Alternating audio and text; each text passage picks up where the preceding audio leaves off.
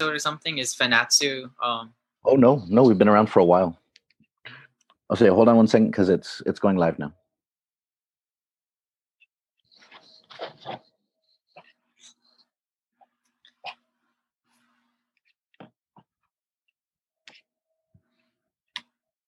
Oh, I should change my right. Yes, if you want to set anything up, because we are about to go live.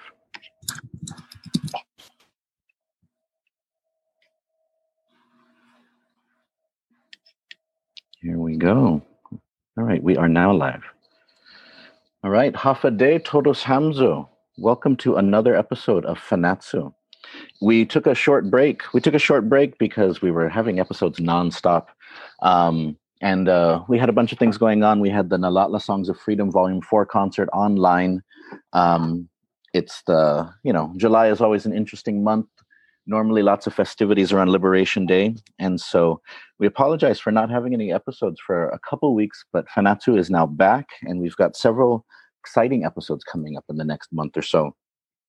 And so always remember that you are the ones that make Fanachu possible. Um, Fanachu is community supported, independent, and indigenous media. And so we have a, a very hardcore group of patrons that follow us on, that support us on Patreon and make everything possible. And so Google Fagradesi Hamzu, I appreciate all of you that support us on Patreon on Patreon. And remember that if you sign up, if you sign up for Patreon, then you can get access to the exclusive content that we've put over there. We have more than a year's worth of special sort of uh, special podcasts um, like the Radical Reading series, the Secret Guam History podcast. And so if you sign up, um, if you sign up, then you can get access to all of those awesome things. Unfortunately, if you're if you are sick and tired of looking at my face, uh, most of them feature my face though. But I'm always trying to get newer, fresher blood sort of into the mix.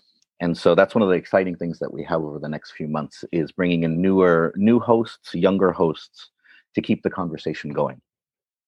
And speaking of newer hosts and younger hosts and uh, newer voices, younger, fresher faces, I'm very excited to have uh, with me as a guest here today for Fanachu, Kyle Dahilig. He is uh, an environmental activist. Um, I believe uh, he's part of the UOG Green Army, and so and he's uh, he's also has a blog called The Color Earth, um, which we'll definitely put a link in so that people can connect to it. And he's also, uh, over the past few months, uh, engaged in, with political leaders, um, written letters to the editor, uh, sort of talking about environmental issues and the economy. And so I'm very glad uh, that he's here with us today. Um, and so, Kyle, Sidzus Masi uh, for, for joining us on Fanachu. Um, half a day, and thank you actually so much for sharing your space with me.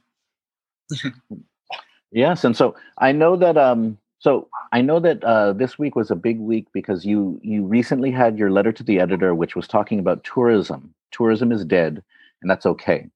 And then GVB was just there was a public hearing about GVB and sort of the visitor industry this week.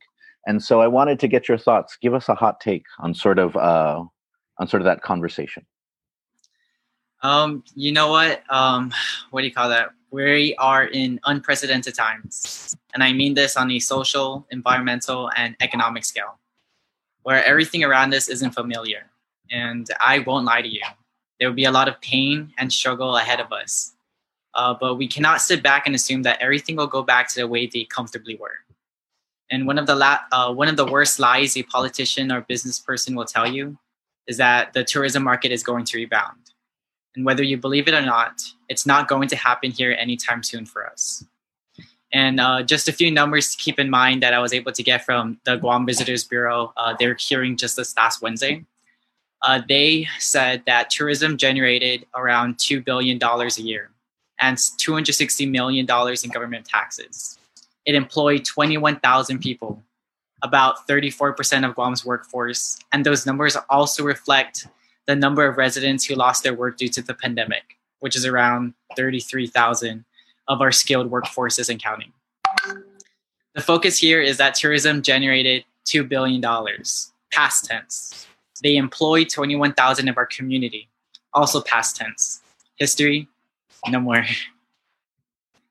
Just this week, GVB announced to the people of Guam that their most optimistic outlook for tourism is still a staggering 99% plummet in arrivals. And they estimate that 2019 levels won't be reached until 2024. So GVB predicts that we will be in a period of degrowth for the next three years. In their fiscal 2021 public hearing, uh, just this past Wednesday, former Governor Carl Gutierrez opened up with labeling tourism as the backbone of our economy, and that their key focus is to try to persuade foreign governments, Japan, Korea, and Taiwan, on lifting the travel restrictions for Guam. Japan currently is experiencing a spike in COVID cases that further delays travel. Taiwan is concerned of importing cases. South Korea is not interested in 14 day quarantine periods, and the idea of being associated with the US as COVID 19 cases continue to surge. In a time where governments would typically support tighter restrictions on funding and implement guidelines on how to tackle the financial crash, Guam senators believe that more freedom for GVB to appropriate upwards of tens of thousands of dollars without board approval will save our island. And this is backwards thinking and a breeding ground for corruption right before our eyes. In 2018, the major banks failed, and Congress stepped in and mandated that the banks follow stricter rules and guidelines, which helped lead us out of a recession. Our local government choosing to relax protocols for GVB to expedite their approval process without board oversight is reckless and detrimental to everyone. GVB's model prior to COVID 19 was to cast a net and hoping someone would bite, but that method has failed us miserably. And according to their own statistics that they use, the very source markets they hope to penetrate is prioritizing domestic tourism over international destinations, which means that the current outlook is that 85% of tourism from our top three markets, Japan, Korea, and Taiwan, is staying within their own borders which leaves us with only 10%. And that means us battling it out with the other tourist driven powerhouse economies like Hawaii and any other place. Um, if I could pull up something at, and I can share my screen, I want to show you something that I, I have um, available. Oh, yes, please do. Please do something. I'm sorry, hold on. I need to Oh, oh, not this one. Sorry. Present.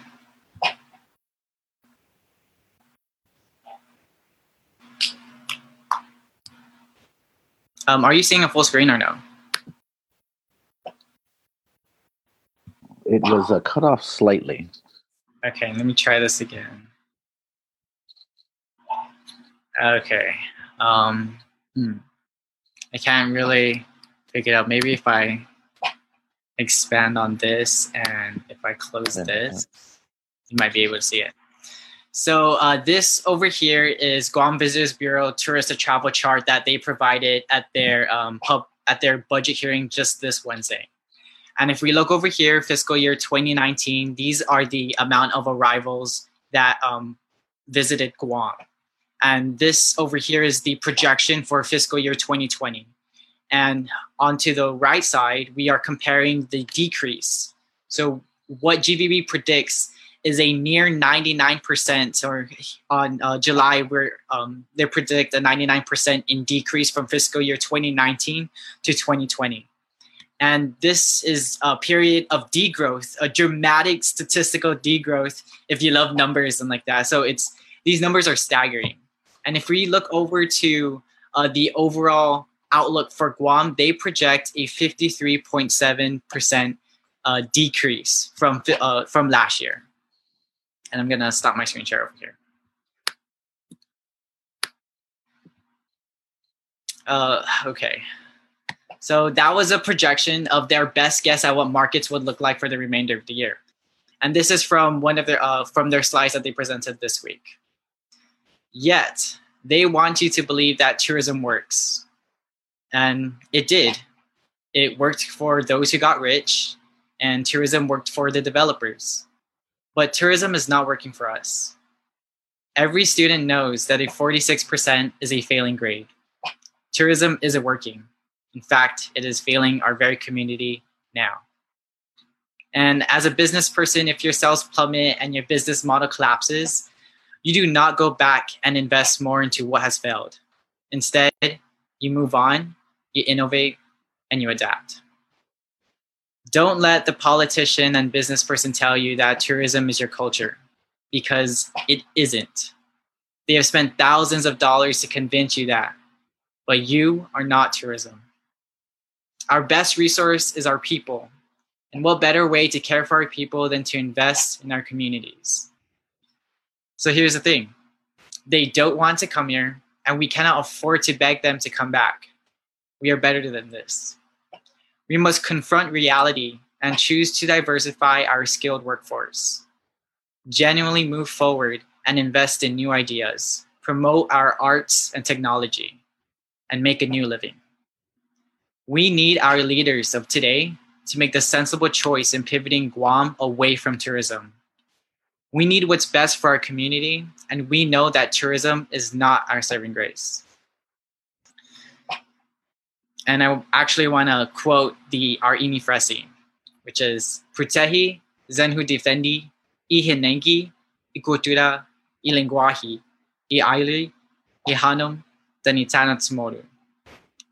Ileknya protect and defend the beliefs, the culture, the language, the air, the water, and the land of the Chamorro people. Because only together will we get through this. A collective future worth fighting for.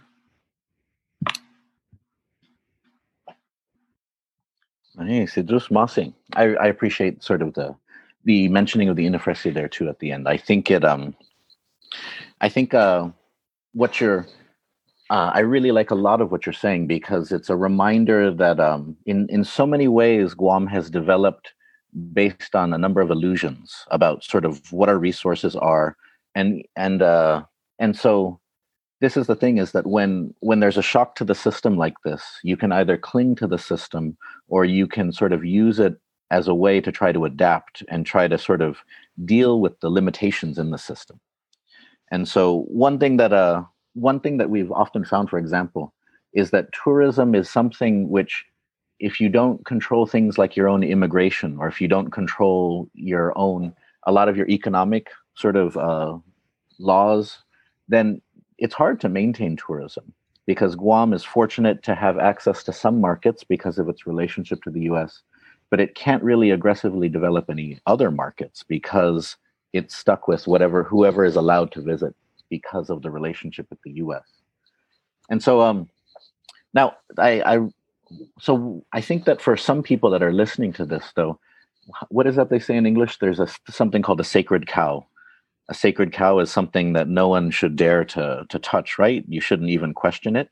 And so I think that some people would say that because you, are, I guess we might want to say a sacred carabao instead of a sacred cow so that you are sort of attacking a sacred carabao by by by criticizing sort of the tourism industry and so um so for your average person who works in that industry how would you sort of uh, talk to them to help them understand your your point because for them they may see it that you're uh, you just want to shut down the industry that they depend on but how would you reach them uh, so first of all i'd like to assure them that what do you call that i am not calling um, I am not the one that's calling for uh, tourism to be um, eradicated. All I'm simply asking for is for us to think about where we are and where we want to be and the opportunities that we are presented here today. So, um, to assure those who uh, believe that tourism is our sacred carabao, uh, why have one sacred carabao? You can have many, many more sacred carabaos that you can use and raise. So, I think that really what I'm pushing for is is not um, I'm not trying to be very emotional about it, but I want us to know and to seek the opportunities that are presented to us in a time where uh, we are in a pandemic and all this crisis over here that's happening to, uh, towards us and the mental um, how that affects us mentally and economically as well is that we got to realize that if we were to remove um, our feelings from the situation guam has relied on tourism for way too long and it has actually allowed us to crumble and fall. So when uh, tourism has um, if you were to invest or be an investor because I, I, like investing and i'm putting my stuff into stocks um, I don't put it into one company. I invest in many different companies so that if there's a bad day in one industry, I am um, what do you call that cushioned by the other industries. And so I think that Guam has so much talent even here that we shouldn't just keep ourselves to just one industry, which is tourism. We have we can we can promote our arts and technology, and we can use uh, any studies that uh, the University of Guam has, and to actually push that forward. And so many of the things like the Guam Zero Waste Initiative, there are so many studies that are out there. Yet we need to um, reconfigure how we uh, believe our funding goes and how we want to uh, work through our, our government and to try to push for these new opportunities that we have available. Mm. And um, what do you call that? So I'm I'm not talking um, about tourism like I don't have an effect of it. So I, I have family members who work within the tourism industry, and I want the people to know that this affects everyone. And I'm not trying to say this to say that what do you call that? I'm very privileged or what not. What I want everyone to know is that I'm calling for us to band together, to listen to each other, to call for solutions, and to get our brain, uh, our brains, our brains turning, because we need. Uh, the only way that we can move forward is if we're doing this together. And I truly believe that we need to have everyone at the table. We have to have our youth involved because the people who are going to inherit uh, our lands and um, what do you call that? The uh, when um, everyone starts to get older is the youth. So we have to have our youth voices, and we have to have everyone involved in this conversation. No, as so as as a historian, I I I really like what you're saying because a lot of people don't understand or don't aren't familiar with how the tourism industry evolved. And the tourism industry on Guam evolved from the idea, interestingly enough, that Guam wasn't good enough. So we wonder why it is that Guam's tourism industry looks the way it is. So why is it that Guam for a while was trying to be Waikiki? And that why is it that there's a little bit of Las Vegas in Guam? And part of that is because in the 60s there was a conversation around how Guam should should sort of brand itself. And there was a few people who argued that Guam should develop its brand based on its own identity that it should promote its own culture, that it should sort of and part of the the late Tony Palomo, who wrote who the museum is named after now, he pushed that actually all of the the streets that are named after like Spanish uh, governors and American senators and presidents that they should all be renamed to Chamorro things to increase the the Chamorro visibility on the island, and that's how they should welcome tourists. But the majority of the people in the business community said that Guam wasn't good enough and that Guam had to pretend to be something else. And so that it, that it had to be Waikiki or it had to be Vegas. There was some people who said it should be Macau, but um, but so the industry that we have is is was rooted in that idea that we should pretend to be somebody else to get people to visit us. And so it's so funny because when you're talking about this, it it just reminds me of that that the tourism industry has been of a great benefit but it's always been built on this feeling that we aren't good enough. That we aren't good enough but what you're advocating is that we should develop ourselves with the mind that we are good enough and that we don't yeah, need to sort of yeah no so please talk more about that especially because it's so nice to especially to to hear somebody uh, who's younger um, you know, who's sort of got more uh, in front of them as opposed to behind them. And sort of talking like this, sort of uh, encouraging us to believe in ourselves as opposed to that OOG mentality, which tells us that we suck and we can't do anything. Uh, sure. So I'll try to answer this first, but I want to also clarify uh, to everyone who's listening that um, I am a descendant from the Philippines. So I'm um, I'm a third generation settler from the Philippines. My grandparents came here, and I've recognized that that's that's my position and that's uh, where I come from, and um, how I can be an ally towards promoting the people who were there before me, which are the indigenous people of Guam and their descendants.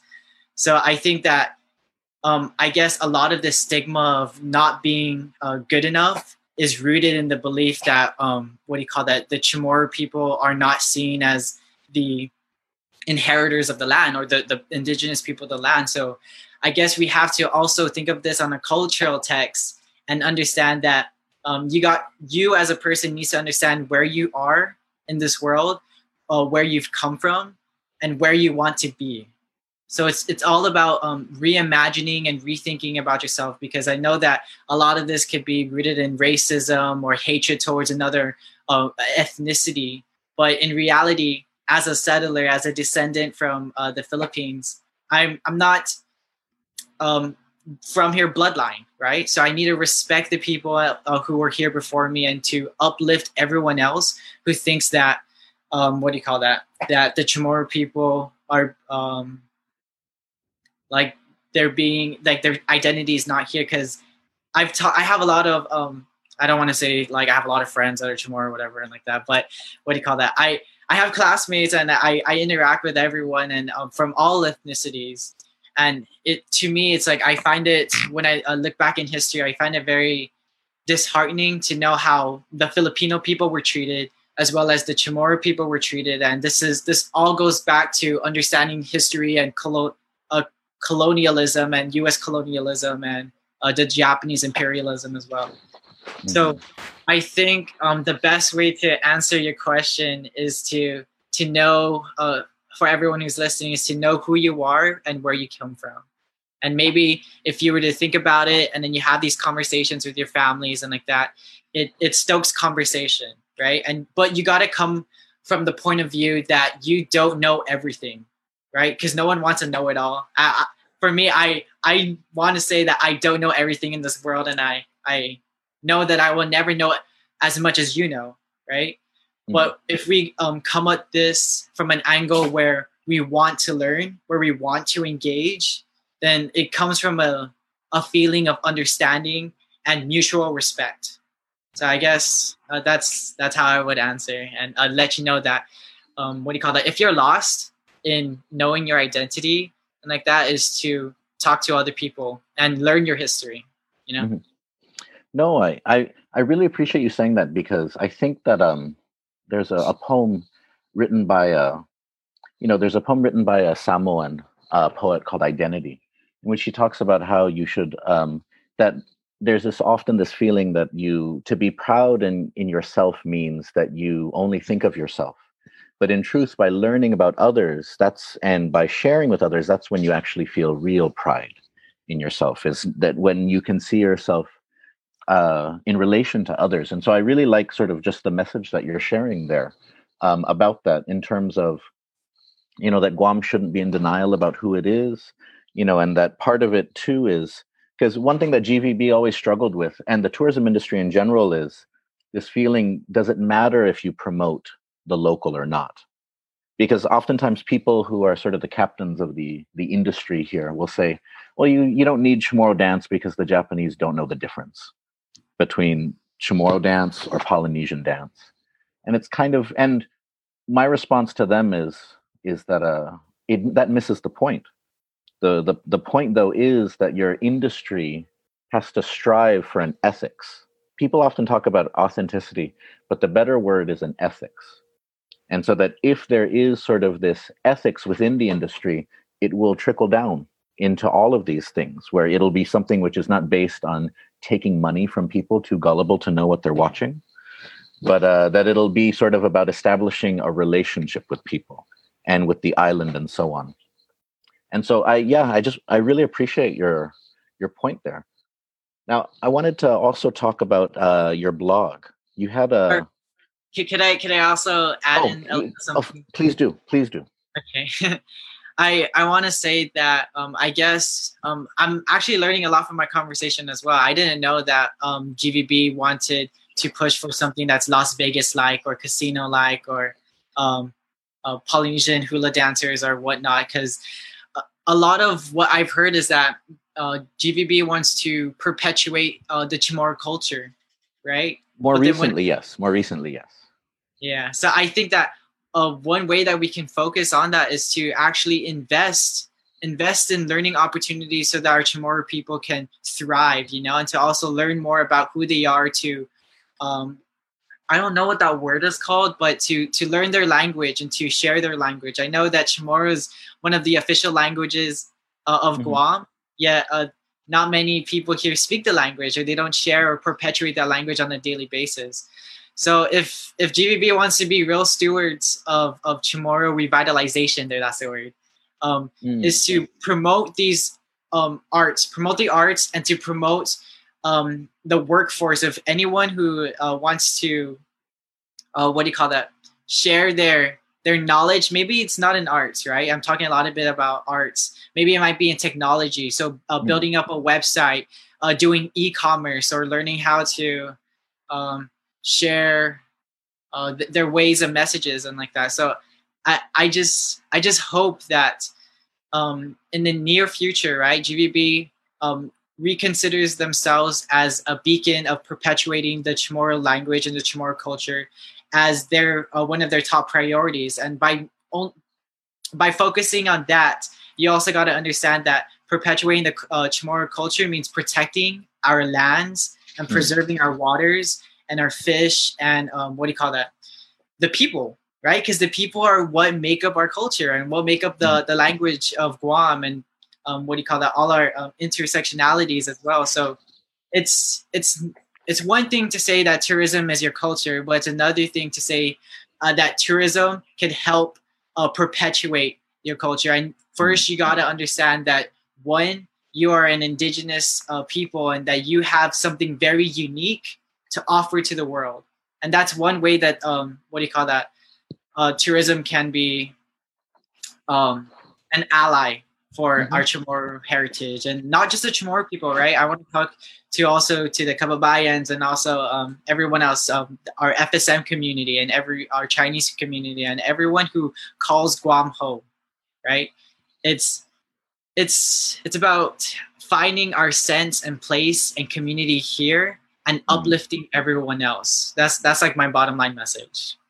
No, I I definitely I definitely agree with you and I and I appreciate that. I mean um yeah, in in in because in, in and I hope that more people who are watching are or hear your message, they understand sort of that you're not necessarily attacking tourism itself, but that you are calling for tour like if if a diversification, as you said, of our sort of our, our economy, but also one which is more grounded and more circular.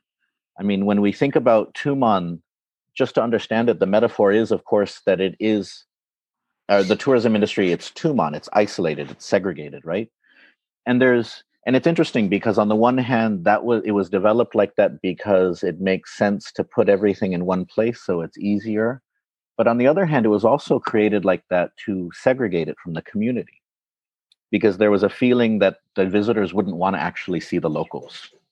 They wouldn't want to actually drive around the island. You know, it was very much the Japanese tourism market in the past where people are in groups they go on buses their their their interaction with the island is very island is very sterile and so you keep them there but what we've seen then is that the the island it's not integrated into the island and it doesn't benefit the island the way it could. And so i like that you're focusing on a, ho- a more holistic understanding of our economy a more diverse understanding of our economy. And even um, what you were saying about the arts and the culture and technology you know that's um, especially a sort of a younger person i don't know if you want to sort of speak more to that about the potentials for promoting ourselves or building ourselves up in those ways. Um, i'll try but i want to also tackle uh, what you brought up earlier is that okay um, what do you call that i'm i'm not trying to attack the tourism industry i, I want to stoke conversation and i guess uh, when i say tourism is dead and that's okay um, i wanted to let people know that there's um, there's a great concern, right? And if you look at the numbers that GVB had posted, 90% drop in arrivals. So essentially, maybe 99% dead, not exactly dead. And what I'm hoping for is that when GVB, um, when the senators talk about GVB's new budget, it's that um, instead of having their 80 20 that they're proposing, is to have a 20 80 proposition, right? So that they could um, because of where we are right now, we uh, we need to focus a lot more of trying to build um, uh, to stabilize our communities and to also as well um, uh, reconsider the future of tourism. Right? Um, if we want to really talk about the diversification of our economy, that does not equate to us pumping up millions and millions of dollars into uh, bailing out the tourism industry. Instead, we need to have our leaders to think critically into trying to bridge a way where tourism, um, how we can support tourism at their levels right now, and a gradual way for us to shift away from tourism all the way to these different um, technologies or other industries that we have available. And uh, one of the things that um, I think uh, I can talk about on, uh, I don't, I don't have um, a technolo- I don't have a computer degree, and I'm not an expert in economics as well. Uh, so I want to push that out there. But um, as a Gen Zer, uh, what do you call that? I grew up with technology all my life. So I've had um, what do you call that? My Nintendo DS. I got my first phone when I was in middle school, and uh, what do you call that? I've been surfing the web um, all day. So that's uh, that's how I envision, uh, or that's how I grew up. And I feel like the pathway forward is to promote these technology um, advances because they could help us uh, uh, perpetuate our culture. They um, keep our information and we could share that for generations to come, right? And it could connect us like what we're doing right now. We're Zooming um, and we've never, uh, what do you call that, met each other in, in person. Yet uh, we need to, what do you call that, explore these opportunities. And I'm not going to tell you that there's going to be a 100% success rate because that's that's inevitable. There are going to be things that are going to fail. There are going to be problems along the way. And i'm not going to tell you that um, what do you call it i can lift you up right? And everything's all going to be uh, creamy and, and, and nice and gift wrappy. Because that's not the reality. The reality is is that there's going to be a lot of struggle a lot of pain. But at the end it's going to be really rewarding if we make the right choices today and we got to make the right choices today because we're given these opportunities. In, in, in the normal year, we wouldn't have been given these opportunities for us to speak up or for us to discuss even the diversification of the economy. But because where we are today and where we can move forward is is what do you call it is uh, is a new story, right? So I'm I'm all about um, what do you call that? If tourism were to diversify and think about how tourism is um, used right now. So their their business model is trying to reach out uh, to everyone, and whoever wants to come to Guam, please come to Guam. And then they're trying to uh, just get anyone and everyone, right? But there's there's another uh, word, and it's called ecotourism, and that's that's mm-hmm. one where we could um, have a, a, sort of niche type of um, tourism where it's it's here on Guam where we promote our lands and we're protecting our lands, and even if it's not at the the levels of, of billions and billions of dollars that um, tourism was able to generate. So past tense, it's it's something that's unique to us. And because um, we're not relying on t- ecotourism as much, we're um, we have a diversified economy, which is in aquaponics, right? And we're um, we're selling our, our fish and then our, our our plants to other places that uh, need to be fed as well.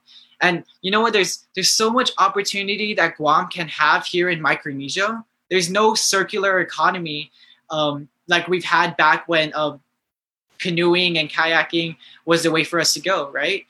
Um, prior to the industrialization of, of the world, um, the Chamorro people knew that they could be connected by islands, right? And then mm-hmm. it's, and I'm not saying for us to go back uh, towards uh, uh, what do you call it? The for us to wear back on our, our, our skirts or whatever and stuff mm-hmm. and like that. Yeah, no it's no grass skirts idea. unless you want to wear grass skirts. Yeah, if, if you want to, then that, that's totally up to you. Um, fitting for Guam's environment, but we don't need to look at it at, at such a um, extreme point of view, right? We could think about the idea and um, understand the reasoning behind why uh, we need a circular economy.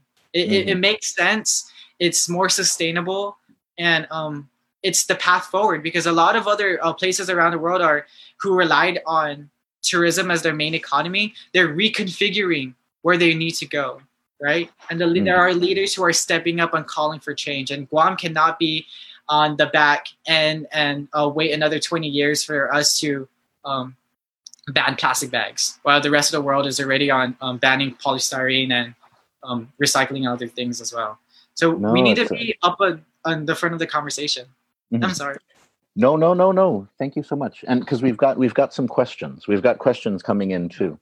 And so um and you're already touching on some of the some of the points. And so it's interesting because there was a, a, an academic article that was published a couple years ago which studied governmental responses in territories and sovereign countries in the Pacific to climate change in particular. And so what it found is that territories such as Guam, the CNMI, and American Samoa lagged behind the independent Pacific countries that they also analyzed in terms of preparing for something like climate change and the rising seawater and rising sea levels and so on. And so, what the authors of the study uh, extra- what they surmised is that on talking to leaders in the territories versus the independent countries, the, the fact that the independent countries had sovereignty and a feeling of responsibility for their lands, their economy, and stuff, they tended to take it more seriously that they needed to do something to address this. Whereas talking to government officials, government employees in places like Guam, the CNMI, and American Samoa, the researchers found that those in those territories, there was a feeling that if it's important, America would tell us to do it or America would give us money to do it instead. So there was this feeling that we should wait until there's federal money or until the US gives us money or the guidance that we should do this. And so somebody eh, has been asking questions. Somebody was asking, uh, somebody from Palau, Eru, he was asking if um, is does sovereignty, in your opinion, but does having sort of a more independent mindset does that have a role to play in terms of making these hard choices or looking for alternatives? Uh, I would like to um, also, before I get to the, the meat of the question, I want to a little bit tackle on this stuff. Um, I get, I, I need to see the study itself so I can read the stuff and try to um, understand where the study is coming from. But I do believe, um, I want to also point out that um, people who are probably not independent or governments that are not independent of like other territories. I'm, I'm sure that they believe that um, protecting the environment is there but it's not their top priority because we rely so heavily on federal dollars in order for us to to work through the uh, the funding and like that. So yes funding is is very important. It's one of the it's it's the what that's what gears it's what churns the gears like that. But um talking about um uh, political status and, and understanding that I, I don't have too much knowledge about uh, the different uh, what do you call that uh, statuses. And i also want to point out that me as a settler of guam i, I don't know if my opinion really uh, speaks for everyone else. But at the same time like i, I don't want to decide what the people of guam chooses. So but um, if if for what it's worth what i believe in and what i think I think that um, being in control of your land, being uh, being able to uh, listen to your community and make judgments based on the people of your community, um, is is vital, right? Instead of us answering to a higher power. So I think that having um, your constituents, the people who uh, are there for you, like uh, a Palau, right? Um, what do you call that? They're an independent uh, country, and they passed. Uh, they let their tourists know that in order for them to to to be a tourist in Palau, they have to have a hundred dollar, um, whatever. So like they had this whole stuff, and they're they're proponents of uh, fighting climate change, even on the global context. So mm-hmm. yeah, I think um, what do you call that? Sovereignty is is a real big issue. So um, how we solve that and how we get go forward from that is is going to be a tight um, a tight um, path, uh, especially mm-hmm. here on Guam, because not a lot of people understand the difference between uh, uh, understanding the difference of self determination and uh, what do you call that? What that means for the different mm. categories, whether it's statehood, commonwealth, status quo, or independence mm. as well. So um, I don't know too much about all those different um, topics and how that um, would affect Guam, but I do know from what I've been learning about is that really independent countries um, are are able to have their own resources and make the judgments based on what the people want. So yeah. You you bring up the example of Palau, and that's always a good one because Palau is is a place which has taken advantage of the the moment and sort of the zeitgeist of the time because like i always tell people that um uh that uh the president of palau has a bunch of selfies with leonardo dicaprio but eddie calvo never got a selfie with leonardo dicaprio. Because palau put itself out there that that that they that part of their branding and their identity is that they wanted to protect their environment and they wanted it to be clean and pristine. And so and the thing is that for some people in the world that's exactly what they want. That's exactly what they're looking for. They're worried about loss of habitat they're worried about all these things and so creating a jewel a beacon sort of environmentalism like that it creates its own branding. And it creates its own sort of industry around it potentially. And so i always like sort of palau as a model of of ways that guam could go. Because even when I interviewed the president of Palau several years ago, he spoke so differently than the head of GVB. Because the head of GVB and Eddie Calvo at that time was saying, we want 2 million tourists by 2020. And when I spoke to the president of Palau and the head of the Visitors Bureau there, they said, no, we want just a little bit more. And then we don't really want any more past that. Because at that point, then you're talking about environmental degradation. You're talking about, you know, you have to think about sustaining not just the industry but also your island and its resources can i can i talk a little bit about that sure so so in science there's such thing called the carrying capacity of a population right? So at, at a certain point um, you can only sus- um, the the land that you're on can only sustain as much of the the population and then it, it dwindles down and it, it levels out right? But be- if you have more um, there, you're going to need more resources in order for you to to uh, what do you call that? Sustain the population growth and the way that i see it is that palau has realized their resources and they understand that they have um, a lot to protect and they don't want to go above and beyond so um, really what they're what palau has pushed forward is that um, it's they understand that their um, their community is unique that their lands and their waters are unique and that it's worth protecting. And uh, what do you call it? They and it shows, right? And the people respect uh, Palau and their image so greatly, and it uh, what do you call that? I respect them so much as well, is because the government has leaders in place that will show that what do you call it? They want to promote and protect the environment and their culture because it's it's intertwined. Everything just makes sense. But on the other hand, um, what do you call that? I um, I don't really want to like bring up too much names, but uh, former governor uh, Eddie Calvo, he's uh, if you want to talk about his um, political stance, he's not really a, a believer in uh, what do you call that? Uh, he's not classified as as left um, uh, people thinking as well. I, I don't I don't want to mm-hmm. speak too much about that. But um, what do you call that? He is a, a uh, I, I the words are very troubling, but I don't want to say anything that's that that might insinuate something. Mm-hmm. But so I can't really talk about that topic, I guess. Okay. Oh, no problem. No problem. No problem. Um, it's just something to consider because there's different approaches to how you develop, right? More than anything, I see you as saying that we should, and this is something that islands in particular have to be cautious of.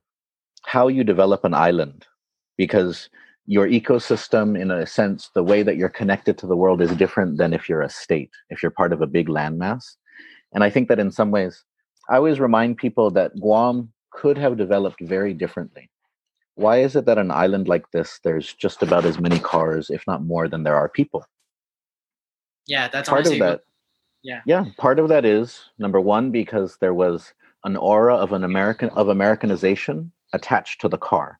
Just as the United States was going through this push to build freeways, to kill public transportation, because there was all these industries that wanted everybody to buy cars. The same thing happened on Guam, where different sort of uh, families that had means got into car dealerships, and then it became this thing: building roads, not supporting public transportation, get everybody a car to sort of get more money for themselves in the economy. And so, I think that uh, I like the way that you're describing it because we should try to develop within our ecosystem. We shouldn't try to pretend that we are Santa Monica, California. We shouldn't try to pretend that we are New York City or anything like that. If we do that, we end up overstressing our system. We end up developing in unsustainable and potentially problematic ways. Uh, I, I can talk a little bit on that point. Um, oh yes, please do. Auto, the auto industry here in Guam too is is crazy, right? You have um, so many dealerships and uh, what do you call that? One of the rite of passages here on Guam, you could say, is uh, owning your own car, getting a car from um, from somewhere from a, a dealership as well. Because uh, even if you look at um, yards, uh, you drive by, they, there's like so many junk cars everywhere, and like it's it's crazy. Here on Guam, you have such a a, a very um, an island. You're living on an island. There's only so much where you can drive, and uh, what do you call that? Um, if there is something where we focus more on on the community instead of the individual, um, what do you call that? Um, we probably would have been in a better place. But I don't want to dwell too much of of where we could have done or the what ifs and and like that. I want to focus right now on the now and how we can position our, ourselves forward. So I guess um, but the auto industry is one thing, right? Uh, that's a whole another beast uh, to talk about. But um, what do you call that? Um, realizing the opportunities that we have here, right, is knowing the problems that we have built within our system. So we have to first acknowledge that there is a problem. And then we got to realize the root of the problem. And we're talking about the root of the problem, which goes back to the beginning of trying to Americanize Guam. And then, um, what do you call that? Moving forward, we have to have the conversation of everyone at the table and try to discuss ways for us to move forward. And mm-hmm. one of the mm-hmm. organizations that I'm a part of is the Guam Green Growth. And uh, what do you call that? We're talking about how we can build Guam in a more sustainable manner and um, I'm a part of the Thriving Natural Resources Committee, I think, and um, hopefully, uh, it's not binding. None of the stuff that we're we're talking about is binding within the stuff, but I hope that this is a segue that for anyone um, who's in government positions right now, to to take these things serious because it's it's the future is uh, what do you call that being more sustainable the future is um, looking back at our communities and trying to develop ways where um, our culture is thriving. And by our culture, I mean uh, the Chamorro people's culture and um, uh, everyone else who calls Guam home. Oh, Sidus Sidus Masin. Let's um. So hold on. Let's see if we can get to a few more questions because I'm so sorry. I talk. I t- I've been talking so much, so we haven't had a chance to get to a lot of these questions. But you have quite a few. no and so, actually, this one is from uh, a senator a senator I know very well because I work in her office, uh, Senator Kelly Marsh Taitano. And so she asked, how can a growth in a knowledge economy benefit our environment? So I think um, that. First, I would have to know what a knowledge economy is. I don't know. So, Sorry, I don't have too well, much so, information to know in a knowledge ah, economy. Well, so a knowledge economy can it can refer to, to different things. Um, but from my understanding, it could be sort of like um, like UOG as a as a hub of sort of uh, scholarship or research, or um, it could also be it could also deal with the humanities and the arts. So it's sort of like um, creating you know creating ideas, creating culture, creating media. That's one of the things tied to that, and and it is also it can refer to uh, tech, so innovation in innovation industries too. And so, do you have any sort of thoughts on that as opposed to sort of just not thinking of ourselves as the only thing we have is a beautiful island and that we can sell it to others, sort of as their paradise?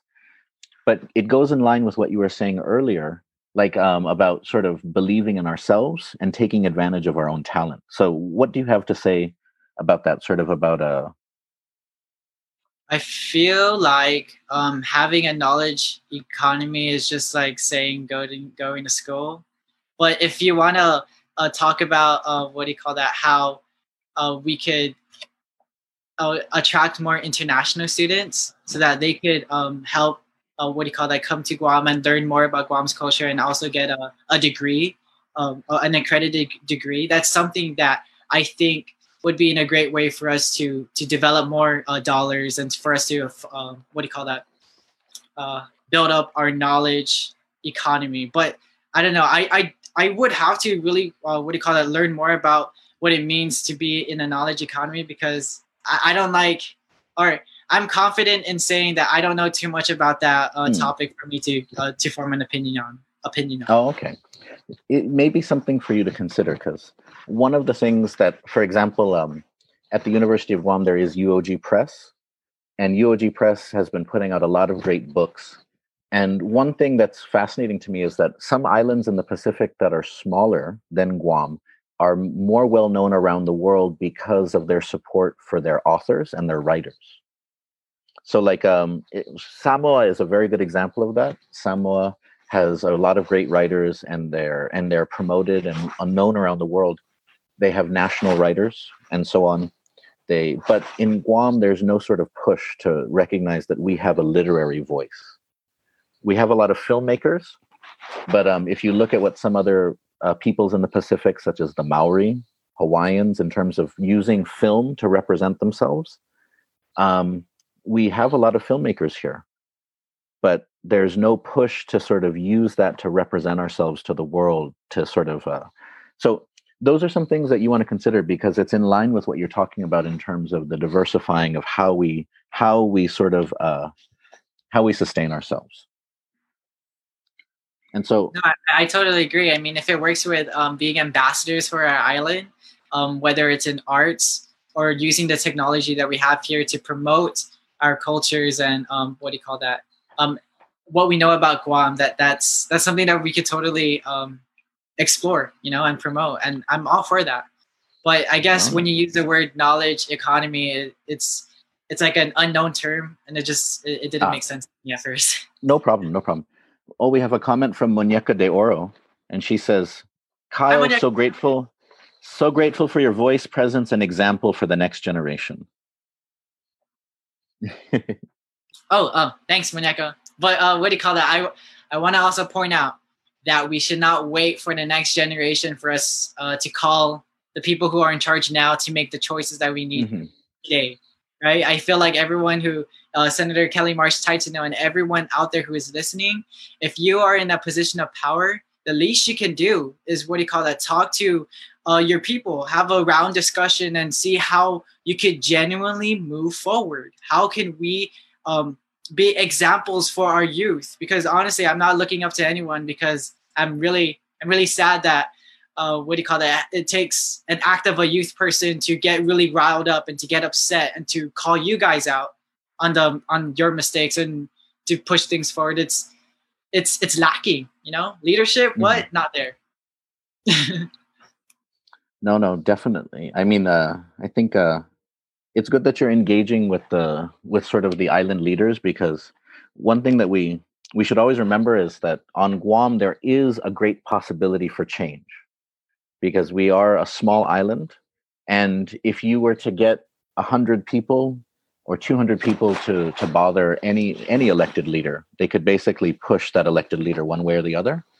And so that's why i think um you know a voice like yours is very important in because for so many around the world so many young people are speaking out because they're basically uh, fed up in some ways with the sort of the promises of the past which which simply aren't going to be worth worth their weight uh, for them and their generation Yeah, and you know what? And uh, we can talk about this on on a generational things. Uh, uh, the youth, any any youth out there that's listening, is that um, what we what your parents have lived through and the climate that they've lived through is not going to be the same as what when we get older, and it's not going to be the same for future generations. And it's something that we desperately need to protect, right? And um, you have these international reports saying that uh, we have less than uh, 10 years for us to enact real climate change solutions.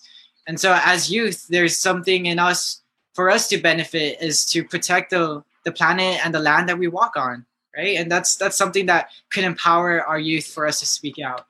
And on another thing, intergenerational wise, um, we are not leaving out our Manamku. We are not leaving out our working class people. We want to have uh, the island together, right? And to have these discussions and for us to have an open space so that we can uh, talk about our concerns, talk about our ideas, and innovate. You know, there's a lot of opportunity out there. So I, I don't like it when um, uh, in class I'm the only one that's raising my hand and asking questions or uh, what do you call that? We need to end this this silo, right? This barrier that that mm. that's very shy or very meek, um, and um, for us to speak up and speak out. And on the other end, we uh, the people who are very outspoken, we need to um, not scare everyone else out there, and we shouldn't be pushing them too much for them so that they're uncomfortable. But to come together and um, all of us uh, have something to offer, and all of us have something to benefit from. You know, it's it's a mutual relationship, symbiotic, and for us to, it's uh, for me honestly, it's it's for you, it's for me, it's for everyone. You know, I, I don't know. It's like I don't I don't see a problem with that. Like who who wouldn't want to help someone if it's also going to help you as well and vice versa. It's just it just makes sense. But you know, it's not sensible if it's not being talked about. Mm. No, thank you so much. I think that's a that's a great sort of a note to end on. Unless did you have any sort of final things? Did you want to tell people where they can follow you on social media, or did you want to plug your blog or anything else? If there's anything. Um, I mean, not really, but uh, what do you call that? I, I do want to end with this. Um, it, it takes uh, one person, uh, and it's a snowball effect. So it, it, it takes you. It takes you to talk to your family. It takes you to talk to yourself, to change within yourself, and to have that conversation with yourself. And then you can talk to your family, and then you can talk to others, and then you can also publish letters, and then uh, we we get the ball rolling. You know, we get our, our gears turning, and um, what do you call that? It's it's not uh, so from the wise words of Bernie Sanders, Sanders himself, not me, us. Mm-hmm. But you guys can follow me on Instagram and Twitter.